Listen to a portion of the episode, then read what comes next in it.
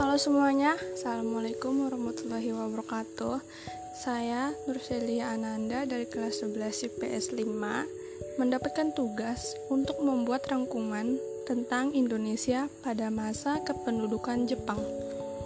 Langsung saja kita mulai penjelasannya.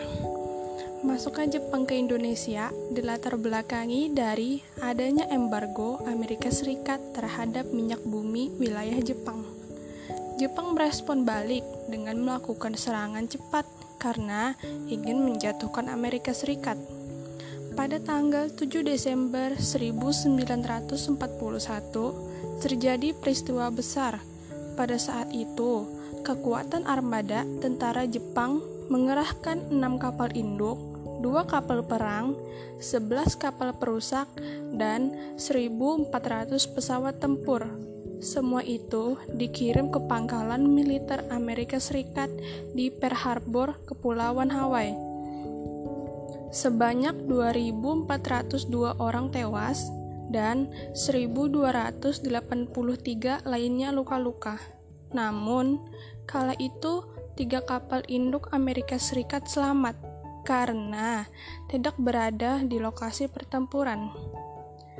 Aksi Jepang merupakan sebuah gerakan invasi atau gerakan aksi militer, kemudian dengan cepat merambat ke kawasan Asia Tenggara, sehingga pada bulan Januari sampai Februari tahun 1942, Jepang menduduki Filipina, Pontianak, Balikpapan, Palembang, Tarakan di Kalimantan Timur, dan Samarinda.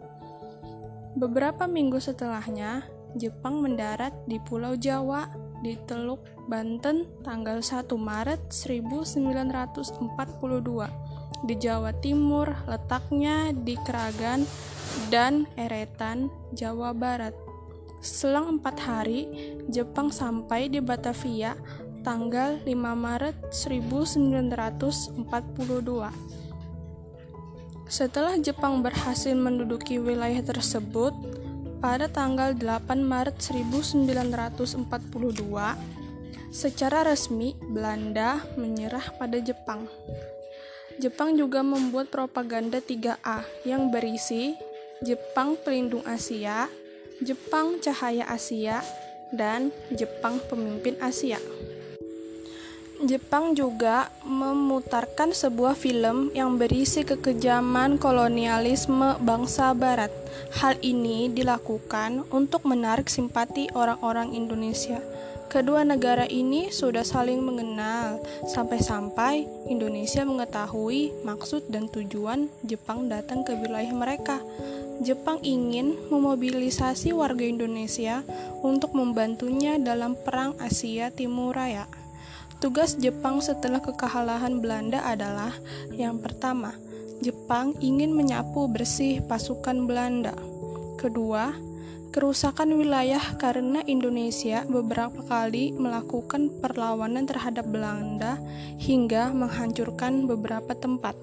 Ketiga, menyusun pergerakan ekonomi Indonesia guna menyokong finansial Perang Asia Timur Raya. Keempat, adanya hiperinflasi yang ditinggalkan pemerintah Hindia Belanda. 5. Menghapus pengaruh berbau barat dan tidak memperbolehkan belajar bahasa asing lain selain bahasa Jepang. Namun, prioritas ini gagal. Keenam, memobilisasi masyarakat Indonesia dalam mendukung Jepang Perang Asia Timur Raya. Ketika Jepang datang di Indonesia, beberapa wilayah melakukan perlawanan, di antaranya di Kalimantan Barat, Aceh, dan Tasikmalaya. Jepang baru berhasil memobilisasi masyarakat Indonesia tahun 1943 dengan mendirikan organisasi militer dan semi-militer. Yang pertama ada Seinendan, adalah korps seni semi militer dengan sasaran pemuda usia 14 sampai 22 tahun. Yang kedua, Keibodan adalah korps yang berisi polisi, pemadam kebakaran, dan lain-lain. Ketiga, pada bulan April 1943 dibentuk pasukan angkatan darat dan angkatan laut yang bernama Heiho. Yang keempat, Putra atau Pusat Tenaga Rakyat adalah organisasi yang bergerak di bidang politik bertujuan untuk membujuk kaum nasionalis dan kaum intelektual untuk mengabdikan pikiran dan tenaga untuk kepentingan Jepang. Tokoh-tokoh yang ikut bergabung dalam Putra adalah Hatta, Soekarno, dan Ki Hajar Dewantara.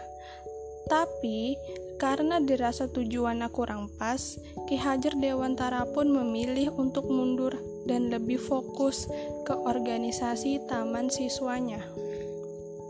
Yang kelima, Pembela Tanah Air atau PETA dibentuk tahun 1943 bulan Oktober. Organisasi ini adalah organisasi militer dengan memobilisasi pemuda yang bersifat sukarela. Anggotanya berjumlah 37.000 orang di Jawa dan 2.000 orang di Sumatera. Yang keenam, Jawa Hokokai dimotori oleh tokoh Indonesia Soekarno dan Hashim Asyari.